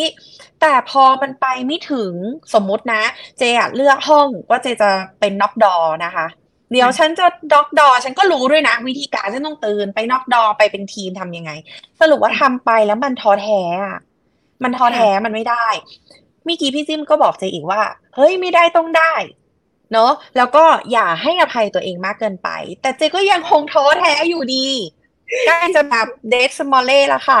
พี่จิ้มมีวิธีในการโคชชิ่งคนเหล่านี้กลุ่มเนี้ยค่ะ วิธีคำพูดวิธีการโคชชิ่งอะค่ะ มันคือประมาณไหน เพื่อให้เขาแบบใจกลับมาได้เข้าสู่ลู่อะอืม ค่ะ อยากได้คำประมาณนั้น คือเวลาเราทำอะไรอะค่ะ เหมือนเหมือนพี่เนี่ย เวลาพี่ทำอะไรพี่ไม่ได้มองว่า วันนี้พี่จะต้องทำเพื่อตัวเองนะพี่มีพี่มีจุดศูนย์กลางของพี่ว่า วันนี้ทำไมพี่ถึงต้องไปถึงจุดจุดนั้น เพื่อใครเพื่ออะไร อย่างน้องๆในทีมงานนะคะตอนแรกที่เข้ามาเนี่ย เราพูดคุยกันตั้งแต่ต้นเลย ว่าวันนี้สิ่งที่เขาทำอะเขาทำเพื่อใคร เพราะวันนี้พี่เชื่อว่าการทำอะไรที่เพื่อตัวเองอะ เดี๋ยวเราก็จะหยวนให้กับตัวเองเหมือนที่พี่บอก ก็จะบอกว่า โอเค ฉันได้เท่านี้ฉันก็ดีแล้ว แต่จริง ๆ มันคือการที่ให้อภัยตัวเองจนรู้สึกตัวเองล้มเหลวพี่ใช้คำนี้กับน้องบอกว่าสรุปสุดท้ายอะเราแค่ให้กำลังใจตัวเองเพื่อให้ตัวเองล้มเหลว แต่วันนี้สิ่งที่เข้ามาตั้งแต่ตอนแรกอะ เราคุยกันว่าวันนี้น้องทำเพื่อใครต้องการอะไร เหมือนที่พี่เข้ามาครั้งแรก พี่บอกว่าสามปีพี่ต้องมีหนึ่งแสนแล้วพี่ก็โฟกัสตรงนั้น ระหว่างทางไม่ว่าใครจะพูดอะไร พี่ปิดหู แล้วพี่ก็มองแค่ข้างหน้าอย่างเดียวว่า วันนี้จุดมุ่งหมายของพี่คืออะไร ระหว่างทางมันมีเสียงอยู่แล้วค่ะ เหมือนตอนพี่ทำออนไลน์ พี่ก็จะรู้สึกเสียงเข้ามาตลอดเวลาเลยว่า มันไม่สำเร็จหรอก มันไม่มีทางเป็นไปได้ แต่สุดท้ายพี่ก็แค่อยากพิสูจน์ว่า วันนี้ถ้าพี่จะทำอะพี่แค่ปิดหูค่ะ แล้วพี่ก็เดินหน้า แล้วพี่ก็ไม่มองด้วยนะคะ ว่าข้างๆ ใครจะวิ่งตามพี่มา เพราะว่าสิ่งที่พี่ทำคือวันนี้เราทำด้วยการแข่งขันกับตัวเอง ไม่ได้แข่งขันกับใคร เพราะฉะนั้นวันนี้เกิดการท้อได้ไหมได้ค่ะ แต่วันนี้มันคงไม่ใช่ว่าจะต้องท้อทุกวันถูกต้องไหมคุณเริ่มต้นใหม่ได้ คนล้มก็ลุกขึ้นได้ค่ะ แต่วันนี้สิ่งที่ต้องทำก็คือ อย่างน้องในทีมงานเนี่ย บางคนมีพ่อแม่ต้องดูแล มีลูกต้องดูแล บางคนมียายต้องดูแล มีตาต้องดูแล ซึ่งเขารู้ว่าสิ่งที่เขาต้องทำอะทำเพื่อใคร เขาท้อได้แค่แป๊บเดียวค่ะ แล้วเขาก็จะกลับมาเพราะสุดท้ายแล้วอะจุดมุ่งหมายเขาอะไม่ได้ทำเพื่อเขา แล้วเราก็พูดเสมอว่าเราเราอย่าหยวนกับตัวเองมาก เพราะถ้าเมื่อไหร่ก็ตามเราเขาเรียกว่าอะไรนะ ล้มเหลวซ้ำๆซากๆ มันจะกลายเป็นเรื่องที่เราไม่อยากจะสำเร็จสักทีหนึ่งค่ะอืมพี่จิ้มชัดเจนมากเลยอะสรุปว่าฟังเองก็มีพลังใจไปทำงานต่อ โอเคค่ะ ก็จริง ๆอะแบบมันกลายเป็นทุกอย่างมันชัดเจนไปหมดเลย เออวิธีการพูดวิธีการดูแลคนของพี่จิ้มมันก็เลยทำให้ เจว่าก็เลยทำให้ทุกอย่างมันแบบ continue ต่อแบบดำเนินการต่อไปได้ด้วยดีอะไรประมาณนี้อืมค่ะคราวนี้ขออนุญาตถามไปถึง leader เมื่อกี้พี่จิ้มสร้างมาสี่ leader ละแล้วสี่ leader นั้นเขาก็ต้องไปสร้างคนต่อ แต่สี่ leader เมื่อกี้เราบอกว่า เออ เราได้คนมา ก็มาจากทั้งออนไลน์ส่วนใหญ่ด้วยนะคะ แล้วสี่ leader ล่ะคะเขามีระบบวิธีการ recruit อะยังไงบ้าง การนำเข้า หาคนเข้ามาในทีมอย่างเงี้ย ถ้ามันไม่ใช่ระบบออนไลน์อะคนนั้นจะทำยังไงเอ่ยตอนนี้น้องๆในทีมงานที่เขาสร้างโปรไฟล์อะ เนื่องจากการที่เราบอกว่าเขาต้องเป็นโมเดลในการที่จะต้องสร้างโปรไฟล์ของตัวเองถูกต้องไหมคะ วันนี้คุณอาวุธค่ะที่เขามีอยู่ เขาสามารถที่จะสร้างโปรไฟล์เขาเองได้ มันก็จะมีส่วนหนึ่งค่ะ ตอนนี้อย่าลืมนะคะ ต่อให้เราน็อกดอกก็ตามแต่ ต่อให้เราไม่ได้ยินโฆษณา แต่ Facebook อะต่อให้เป็น Facebook ส่วนตัวก็คือ Facebook ที่เป็นสาธารณะถูกต้องไหมคะ วันเนี้ยอืมเราก็จะแบบเหมือนน้องๆในทีมงานนะคะก็จะเป็นเด็กๆที่อายุประมาณ ช่วงอายุที่ที่เยอะที่สุดก็จะอยู่ที่ประมาณ 30ถึง40 ปี ซึ่งพี่ได้แนวคิดจากจากจากอ่าสตาฟท่านหนึ่งนะคะบอกว่า วันเนี้ยถ้าเราจะหาคนมาทำงานเนี่ย เราหาคนที่อายุน้อยกว่าเราได้ไหม คือหนึ่งสิ่งที่สิ่งสิ่งที่ดีคือหนึ่งเราคุยกับเขาได้ แล้วก็มันเป็นอะไรที่มีความรู้เหมือนพี่อะในทีมงานพี่อายุมากที่สุด แล้วเราควรหาค่ะคนที่อายุที่ แล้วเรามาคิดได้ว่า ตอนเราเริ่มงานอะ เราเริ่มจากอายุสามสิบสามปีนะคะ แล้วพี่ก็ค่ะแอบไปเก็บสถิติมาว่าคนกลุ่มที่ประสบความสำเร็จมากที่สุดในธุรกิจประกันชีวิตเนี่ย ก็คืออยู่ในช่วง 30 ปีถึง 40 ปี ซึ่งเป็นช่วงของการสร้างเนื้อสร้างตัว ถูกต้องไหมคะ แล้วเขาก็จะมีครอบครัวในการที่เขารู้ว่าเขาต้องทำเพื่อใคร ไม่ได้ทำเพื่อตัวค่ะเองค่ะ ทีนี้เนี่ยน้องๆก็จะมีการแบบ ด้วยความที่เขาเป็นเป็นเด็กที่อยู่ในโซเชียลอยู่แล้ว บางทีการโพสต์ผลงานอย่างเงี้ค่ะ ก็ทำให้เรียกคนเข้ามาได้ อย่างบางคนเนี่ยค่ะพี่ก็ถามว่า พี่หนูอยากทำเหมือนพี่ด้วยจังเลย หนูต้องทำยังไงบ้างคะ จากการที่เราแค่โพสต์ผลงานของเราจากการที่แบบสมมติว่าอย่างน้องทีมทีมงานนอกดอยอย่างเงี้ยค่ะเขาก็จะโพสต์ผลงานของเขาแต่ละวันแต่ละวันแต่ละวันอย่างเงี้ยค่ะ แต่ละสัปดาห์อย่างเงี้ย ก็จะมีส่วนหนึ่งที่คนก็จะถามเข้ามาว่า พี่ถ้าหนูอยากทำเหมือนพี่เนี่ย หนูต้องทำยังไงบ้าง เราก็ต้องมาคุยกันค่ะว่าถ้าทำเนี่ยมันจะมีสองลักษณะคือหนึ่ง full-time และพาร์ทไทม์แต่พี่ก็มักจะพูดเสมอค่ะว่า ธุรกิจประกันชีวิตคือคือเป็นงานที่ยาก คนที่ทำเต็มเวลา ก็ยังมีโอกาสที่จะไม่สำเร็จ แล้วพี่ก็เลยบอกว่า แล้วถ้าเราทำพาร์ทไทม์อะเรามีเรามีแบบไหนบ้างที่สามารถการันตีได้ว่า เราจะไม่งองแงอะ กับการที่เรามีทีมงานแล้วพี่เขาต้องตามอะไรอย่างเงี้ย แต่ถ้างองแงหรืออะไรอย่างเงี้ยก็คืออาจจะต้องปรับกันใหม่ค่ะว่า อันนี้อาจจะไม่ใช่อะไรอย่างเงี้ยค่ะ ก็อาจจะดูตั้งแต่ต้นมาว่า ถ้าไปด้วยกันไม่ไหวจริตไม่ตรงกัน อันเนี้ยก็อาจจะต้องแบบเออน่ะเดี๋ยวเดี๋ยวเราค่อยเจอกันอีกทีหนึ่งนะหรืออะไรอย่างเงี้ยค่ะ เพราะบางคนถามว่าเขาจะพร้อมเลยไหมก็ไม่ได้พร้อม แต่พี่ไม่ได้ขัดนะคะว่าวันเนี้ยจะต้องมาในรูปรูปแบบของ full-time หรือพาร์ทไทม์เพราะพี่ก็รู้ว่าพี่มาจากพาร์ทไทม์ เพียงแต่ว่าพาร์ทไทม์อะเราอาจจะต้องคุยกันนิดนึงว่า เราจะต้องมีการเรียนรู้ตอนไหน เพราะว่าวันเนี้ยประกันชีวิตถ้าเราไม่เรียนรู้เท่ากับเราไม่มีความสามารถเลยค่ะ แล้วโลกมันก็พัฒนาเร็วมาก เราจะทำแบบเดิมไม่ได้ค่ะ ค่ะ โอเค ก็คือขอสรุปจริง ๆ พี่จิ้มอะมีเพจของตัวเองเลย ที่ไม่ใช่ Facebook ส่วนตัว คราวนี้ใช่ค่ะเมื่อกี้เราก็เลยคุยกันว่า เอ๊ะแล้วถ้าเราไม่ได้มีเพจส่วนไม่ได้มีเพจ Facebook ขึ้นมาใหม่ ก็ค่ะอย่าลืม Facebook ของตัวเองก็ใช้งานใช่ได้เหมือนกัน เพราะว่าใช่ค่ะ Facebook ของตัวเองก็มีแต่คนส่องเราอยู่แล้ว เพื่อนก็เต็มไปหมดเลย ก็อย่าลืมลงใน Facebook ของตัวเองก็เรียกว่าเป็นแบบเครื่องมือการตลาดที่ฟรีด้วยใช่ไหมคะ เพราะอย่างของใช่ค่ะพี่จิ้มทำเพจขึ้นมาก็ต้องใช้เวลาเนาะ เราก็อย่าลืมช่องทางที่เรียกว่า Facebook ส่วนตัว ลงทั้งเรื่องงาน ลงทั้งเรื่องไลฟ์สไตล์สลับกันไป ก็สามารถที่จะหาคนมีลีดพิมพ์เข้ามาหาเราเองได้อยู่ดีแหละ เพราะว่าเห็นความเปลี่ยนแปลงในชีวิตของเรา หรือความสำเร็จในงานนี้ของเราจาก Facebook ส่วนตัวก็ได้เหมือนกัน ใช่โอค่ะเคค่ะ ดีมาก ๆ เลยค่ะพี่จิ้มทุก ทุกคนค่ะสมาชิกทุกท่านที่กำลังอยู่กับเราในตอนนี้ มีคำถามอะไรที่อยากถามพี่จิ้มนะคะ เห็นคอมเมนต์เรียกคุณแม่ทั้งนั้นเลยนะคะ พี่จิ้มเป็นคนที่มากที่สุดค่ะเลยโดนแบบ แม่หนูจะทำแบบนี้หนูจะทำแบบนี้ คือคืออย่างเงี้ยค่ะ คือน้องๆอะ เราอยู่กันแบบครอบครัวค่ะเขาก็จะแบบพอมีอะไรเขาก็จะปรึกษาว่า ถ้าหนูจะทำอย่างเงี้ยได้ไหมได้ไหมอย่างเงี้ยค่ะ ซึ่งจริง ๆ แล้วอะเขาสามารถที่จะแบบ ทำทำอะไรที่เขาชอบได้หมดเลย แล้วก็ค่ะแค่แค่แค่แบบอยู่ว่า วันเนี้ยเป้าหมายของเราอะ ให้มันให้มันเหมือนกัน แล้วเราก็หาวิธีการที่จะเดินไปด้วยกันอย่างเงี้ยค่ะ จับมือไปด้วยกันอะ ง่าย ๆ แบบนี้เลยค่ะ ค่ะ พี่จิ้มคะมีคำถามจากทางบ้านค่ะเขาถามว่าสเปคตัวแทนที่พี่จิ้มอยากได้ค่ะ มีคุณสมบัติอย่างไรบ้าง ต้องมีค่ะคุณสมบัติแบบไหนพี่จิ้มถึงจะแบบโอเค คนนี้ใช่เลยค่ะ คุณสมบัติ พี่อันดับแรกเลยค่ะ พี่จะดูว่าเขามีครอบครัวไหมก่อนอันดับแรกค่ะ เพราะพี่มีความรู้สึกว่าพี่พี่ดูสเปคจากของตัวเองเป็นหลัก เพราะว่าพี่ไม่ได้รู้ว่าวันเนี้ยคนอื่นเขาจะเป็นแบบไหน แต่พี่แค่แอบมองตัวเองว่า จากการที่เราเข้ามาได้เนี่ย มันมาจากตรงไหนได้บ้าง คือหนึ่งพี่ต้องการคนมีครอบครัว แล้วก็อายุประมาณ 30ถึง40 ปีทำไมต้องเป็นกลุ่มนี้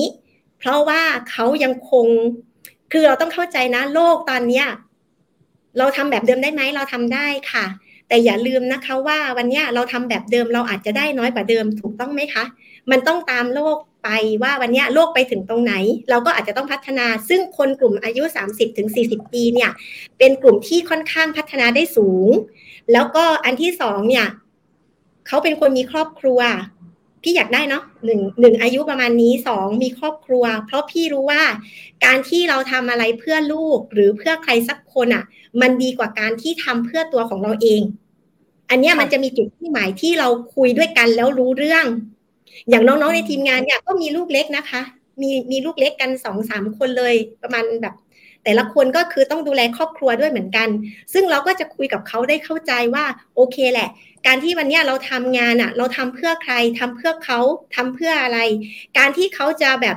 วันเนี้ยรู้สึกท้อแท้มีไหมมีค่ะ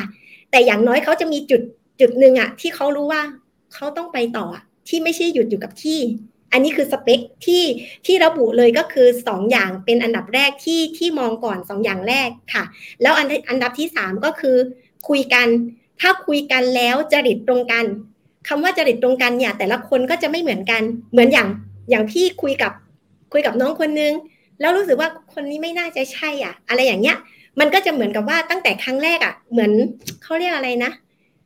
ครั้งแรกที่เราเจอกันอะ แล้วเรารู้สึกเฮ้ยคนนี้ใช่อะ อย่างเงี้ย เราจะมีความรู้สึกเลยค่ะว่าเฮ้ยมันไปต่อได้อะไรอย่างเงี้ยค่ะ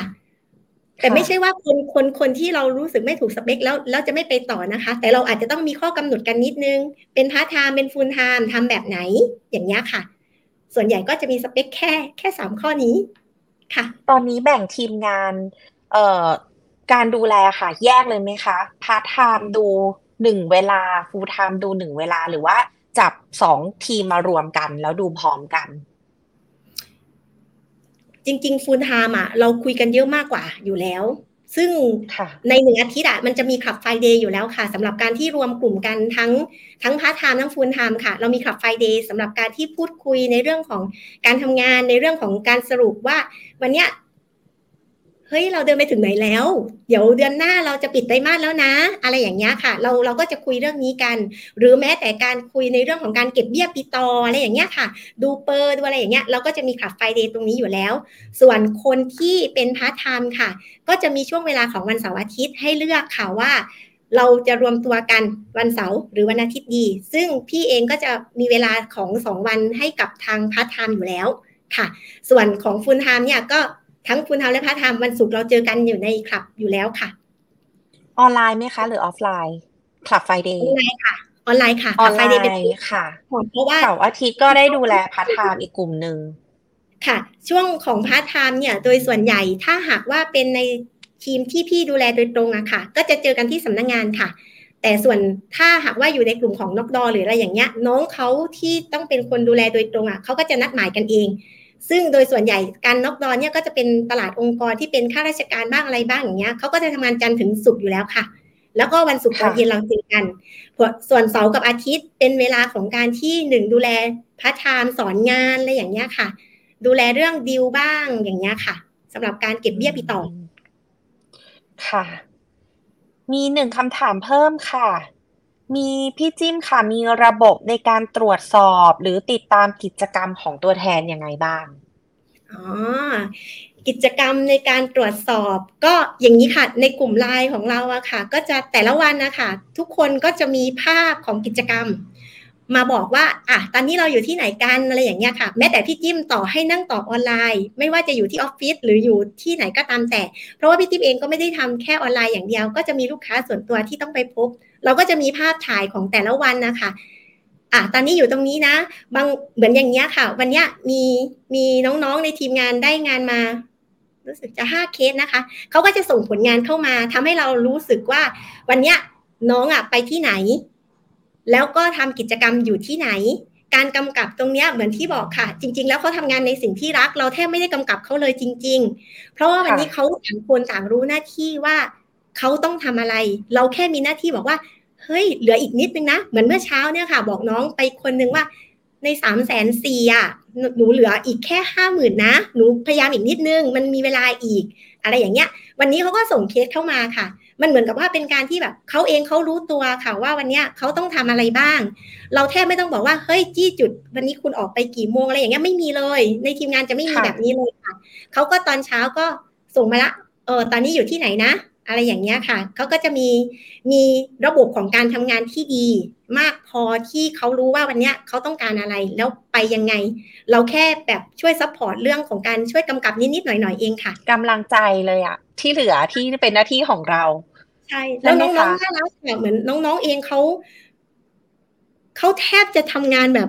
รู้รู้รู้เลยนะคะ จันทร์ถึงศุกร์เนี่ย ช่วงกลางวันไม่โทรหากันนะคะ คือจะรู้เลยค่ะว่าถ้าโทรหากันเนี่ยแสดงว่าต้องมีเรื่องด่วน หรือน้องจะต้องแบบ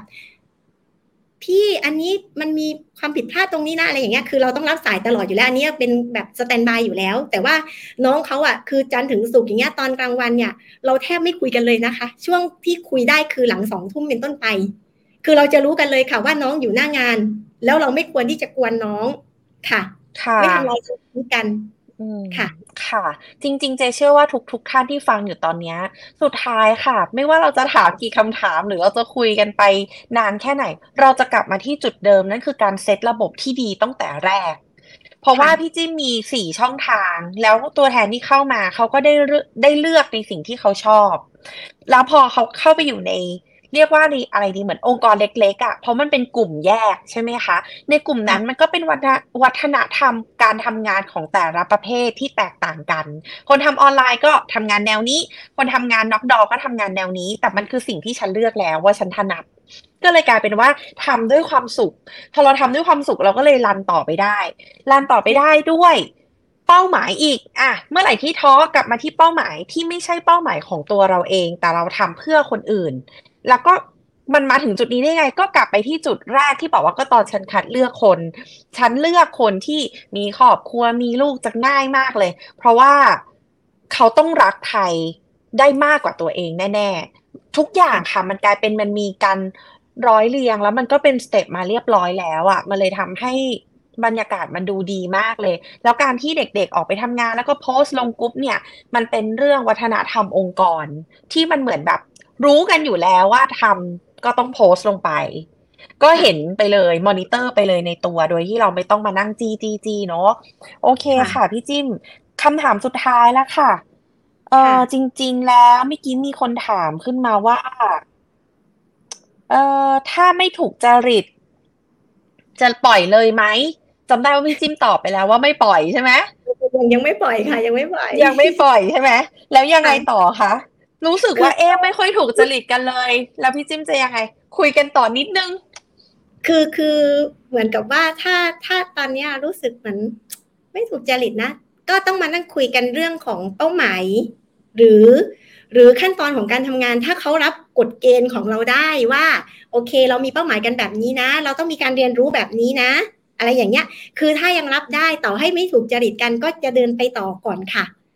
เดินก่อนอืมเดินก่อนก่อนเดินก่อนนะยังไม่ปล่อยใช่ไหมไม่ไม่ยังไม่ปล่อยค่ะยังยังไม่ปล่อยเพราะบางค่ะทีเนี่ยการใช้ความรู้สึกเนี่ยบางทีมันก็ตัดสินได้ไม่ทั้งหมด ค่ะ การใช้ก็แบเรียบกว่าให้โอกาส ใช่ใช่ค่ะยังยังคงแบบมีความรู้สึกว่า อย่างอย่างบางคนเนี่ยแบบ พี่หนูทำงานจันทร์ถึงเสาร์เลยอะอะไรอย่างเงี้ย แล้วก็งงแงหน่อยอะไรอย่างเงี้ย แล้วมันมันก็ต้องมานั่งคุยกันนะคะว่า วันเนี้ย น้องต้องการเท่าไหร่ที่อยากได้รายได้เพิ่มที่น้องเดินเข้ามาตรงเนี้ยเขาบอกว่าอะสมมุติว่าอยากได้สองหมื่นพี่อ้าวแล้วที่ทำที่เดิมอยู่อะ มันเท่าไหร่หมื่นห้าค่ะพี่ อะไรอย่างเงี้ย เราก็จะมีความรู้สึกว่า น้องคิดใหม่ได้ไหมแป๊บหนึ่งนะพี่คิดใหม่เอ่อเมื่อกี้เอาเวลาหกวันสำหรับการทำรายได้หมื่นห้าแล้วน้องบอกว่าน้องมีเวลาให้พี่แค่วันเดียว แล้วน้องจะเอาสองหมื่นอะเดี๋ยวเรามาปรับทัศนคติกันก่อน ถ้าน้องถ้าน้องรับ รับพี่ได้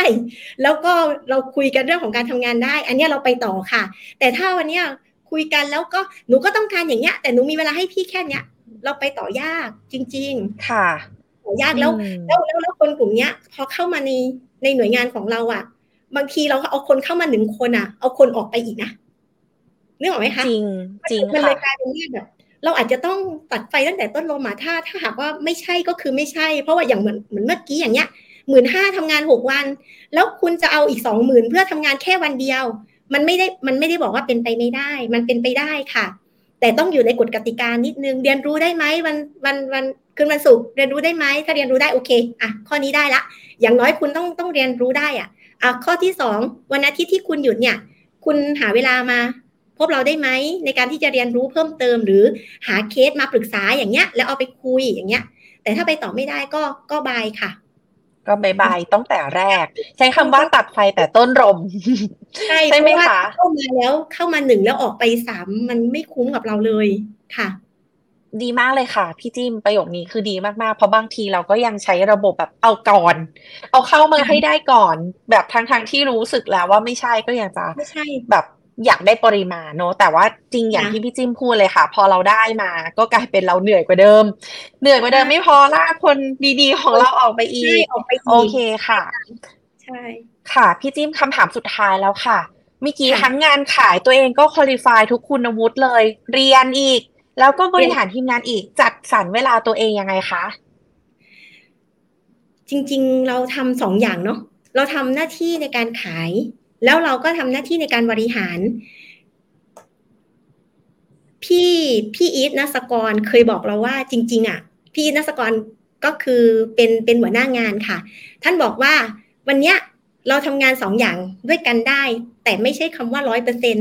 มันหมายถึงว่าวันเนี้ยเราทำงานขายร้อยเอ่อเราทำงานขายแบบห้าสิบบริหารห้าสิบอันเนี้ยได้ร้อยแต่แกบอกว่าจริงๆ มันไม่ใช่ มันคือบริหารหนึ่งร้อยขายก็หนึ่งร้อยค่ะ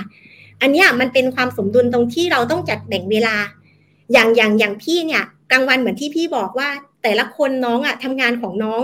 พี่ก็ทำงานของพี่ พี่จะรีคูดพี่จะขาย พี่จะออนไลน์ อันนี้ก็คือของพี่ ของน้องก็คือออกไปตลาดที่พี่บอกว่าเราจะไม่โทรหากันอะถ้าไม่ธุระจริง ๆ ถ้าไม่ด่วนจริง ๆ เพราะฉะนั้นเนี่ยในช่วงของกลางวันอะเราทำงานของเราได้เต็มที่เลยค่ะ ส่วนของกลางคืน ถ้าวันเนี้ยเราเราเน้นเรื่องของการบริหาร เราใช้เวลาแค่วันละหนึ่งชั่วโมงหรือสองชั่วโมงอะเราทำได้นะคะ ไม่ได้บอกว่าวันเนี้ยในช่วงเวลาของกลางวันอะเราต้องแบ่งเวลาอะไปบริหารอะไปขายไม่ใช่ เพราะสุดท้ายแล้วอะจริง ๆ มันควบคู่กันไปได้ แล้วเราก็ทำสามารถที่จะทำเป็นในเวลาเดียวกันอะได้ด้วย อย่างวันนี้ไปขาย ถ้าลูกค้าสนใจอยากจะซื้อไม่ใช่สิวันนี้เราไปขายแล้วลูกค้าอยากจะ เป็นตัวแทนอะแล้วคุณไม่รีคูดเหรอนึกออกไหมคะ จะประมาณเนี้ยค่ะ เพราะฉะนั้นเนี่ยในเวลาเดียวกันอะมันสามารถทำด้วยกันได้ เพราะฉะนั้นพี่คิดว่ามันเป็นมันเป็นในเรื่องของการแบ่งเวลามากกว่า ว่าเราต้องการมันไหม ถ้าเราต้องการยังไงยังไงเราก็เราก็ทำได้อีจัดกนั่นสแหรละรได้ ใช่จัดสรรได้อีกนั่นแหละค่ะ ค่ะ ขอบคุณสำหรับคำตอบนะคะ เหมือนนางงามเลย พี่จิ้มคะแบบคนโอ้โหแบบดีมาก ๆ เลยค่ะฟีดแบ็กในวันนี้นะคะ คอมเมนต์ล้นหลามเลยนะคะ ทัศนคติผู้นำดีมากเลยค่ะ เลยส่งต่อรุ่นน้องได้ แล้วก็ถ่ายทอดได้ดีนะคะโอ้หลายคนก็คือชมเป็นกำลังใจให้คุณแม่นะคะ คุณแม่จิ้ม แล้วก็เป็นระบบที่สามารถ Copy นำไปต่อได้เลยค่ะ แล้วก็ทุกคนขอบคุณมาก ๆสำหรับการแบ่งปันในวันนี้ เราเหลือ 5 นาทีสุดท้าย จริง ๆ ไม่ได้มีคำถามอะไรเพิ่มแล้วค่ะเพราะรู้สึกว่าพี่จิ้มชัดเจนมาก ๆ รู้สึกว่าเป็นผู้หญิงสตรองมาก ๆ ที่แบบชัดเจนทั้งตั้งแต่แรกตั้งแต่ก่อนเข้าเลยอะตั้งแต่ก่อนเข้าอาชีพเนาะได้เข้ามาฉันจะเป็นผู้บริหาร ฉันจะต้องทำงานยังไง ฉันจะต้องตามเทรนด์ทำออนไลน์ วิธีการดูแลลูกทีมแล้วก็ยอมแบบ จัดสรรคนให้อยู่ในที่ที่เขาแฮปปี้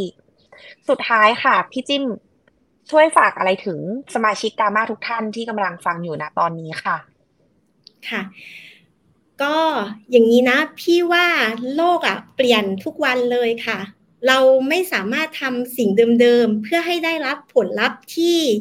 ที่มันเหมือนเดิมได้ สังเกตง่าย ๆนะคะ วันเนี้ยเรามีเงินหนึ่งร้อยบาท เราฝากธนาคาร ค่าของเงินเฟ้อเจ็ดเปอร์เซ็นตอนนี้อะมันทำให้เงินของเราอะลดลงไปละ เหลือเก้าสิบสามบาทถูกต้องไหมคะ วันนี้พี่อยากจะให้เรามองว่า ในเมื่อโลกเปลี่ยนอะ เราจำเป็นต้องเปลี่ยนนะคะ เราไม่สามารถทำแบบเดิมได้ทั้งหมดร้อยเปอร์เซ็นเมื่อไหร่ก็ตามค่ะ ถ้าเรายังคงทำแบบเดิม มันคล้ายๆกับค่าของเงินที่มันลดลงอะค่ะ แบบที่เราไม่รู้ตัว แล้วบางทีเรามารู้อีกทีนึงอะมันหายไปเยอะแล้ว ค่ะ วันนี้อยากให้เห็นโอกาสนะคะว่า ถ้าเรามีโอกาสในการที่จะทำอะไรสักอย่างหนึ่งให้เราทำให้เต็มที่ แล้วเรื่องของการพัฒนาเรียนรู้ค่อนข้างสำคัญมากพี่จะบอกว่าวันนี้ถ้าเราถ้าเราไม่พัฒนาไม่เรียนรู้อย่างองค์กรของกามาเนี่ยเป็นแหล่งพัฒนาการเรียนรู้ที่ดีมากๆ แล้วเราก็เข้ามาฟังเพื่อเป็นไอเดียในการที่จะต่อยอด ถ้าใครเข้ามาในเนี้ยแล้วจับจุดบางอย่างอะ่ะ มันสามารถเอาไปต่อยอดในการทำธุรกิจของเราได้ แล้วสิ่งพวกนี้ค่ะ มันมันคือพี่จะบอกว่าทุกๆความพยายามอะ มันไม่เคยสูญเปล่า พี่พยายามมาหลายครั้งมาก แล้วพี่ก็รู้ว่าทุกอย่างไม่เคยสูญเปล่าเลยสักอย่างหนึ่งตั้งแต่พี่ลาออกมา แล้วพี่ก็คิดว่าพี่จะได้สามเดือนหนึ่งแสนแล้วพี่ก็บอกว่าพี่จะต้องติด MDRT ทุกความพยายามไม่เคยสูญหายไปสักครั้ง แม้แต่ครั้งล่าสุดที่ได้ หลักสูตรที่เป็น FCHFP มา มันก็คือการลงทุน แต่สุดท้ายแล้วมันก็ไม่สูญเปล่าอีก ทีนี้พี่อยากจะบอกว่าในเมื่อโลกเปลี่ยน ถ้าเรายังอยู่อยู่ที่เดิม แล้วเราไม่เราไม่พยายามที่จะเสริมความรู้ของเราที่เขาบอกว่าพยายามที่จะทำให้เราเก่งขึ้นวันละหนึ่งเปอร์เซ็นต์อะ อันนี้คือเรื่องจริงนะคะ เมื่อไหร่ก็ตามถ้าหยุดการเรียนรู้ คุณค่าของเงินมันมันตกไปแล้วอะ เราเองเราก็ตกลงไปแล้ว คือเราเองเราก็ตกลงไปด้วยนะคะ สุดท้ายแล้วการเรียนรู้พวกนี้ค่ะ ก็จะทำให้เราอะอยู่รอดในธุรกิจ แล้วก็สิ่งที่สำคัญอีกอย่างหนึ่งที่จะฝากเป็นประโยคสุดท้ายก็คือ ให้เราทำแบบไม่หยุดแล้วก็ไม่หยุดทำยังไงยังไงเราก็สำเร็จค่ะ ค่ะขอบคุณมากค่ะ ขอบคุณพี่จิ้มมาก ๆ ค่ะ จะบอกว่า วันนี้แบบดีใจมากที่ได้มาเป็นผู้ดำเนินรายการ แล้วก็ได้มาถามพี่จิ้มแบบสดๆแบบนี้นะคะ เพราะว่ารู้สึกถึงพลังงาน แล้วก็ตัวเองก็ได้ไปด้วย แล้วก็เชื่อว่าสมาชิกกามาทุกท่านที่อยู่จนจบ นาทีสุดท้ายเนี่ยจะต้องได้ความรู้แล้วก็พลังไปอย่างแน่นอนค่ะ ขอบคุณสมาชิกกามาทุกท่านนะคะ แล้วก็ขอบคุณพี่จิ้มมากๆสำหรับวันนี้ แล้วก็เดี๋ยวเรากลับมาเจอกันอีกนะคะ ในเดือนถัดไปทั้งกามาคลาส o ูมแล้วก็กามาไลฟ์สำหรับวันนี้ก็ต้องขอราตรีสวัสดิ์ทุกคนเลย แล้วก็ขอบคุณพี่จิ้มมากๆนะคะ ยินดีที่ได้รู้จักค่ะค่ะโอเคค่ะบ๊ายบายขอบคุณนะคะ แล้วก็บ๊ายบายทุกคนด้วยค่ะ ขอบคุณค่ะ This is Gamma Podcast Transformational Leadership presented by Gamma Thailand Leader of Today and Tomorrow มีคนมากมายที่คิดจะเปลี่ยนแปลงโลกใบนี้ แต่มีคนเพียงน้อยนิดที่คิดจะเปลี่ยนแปลงตนเอง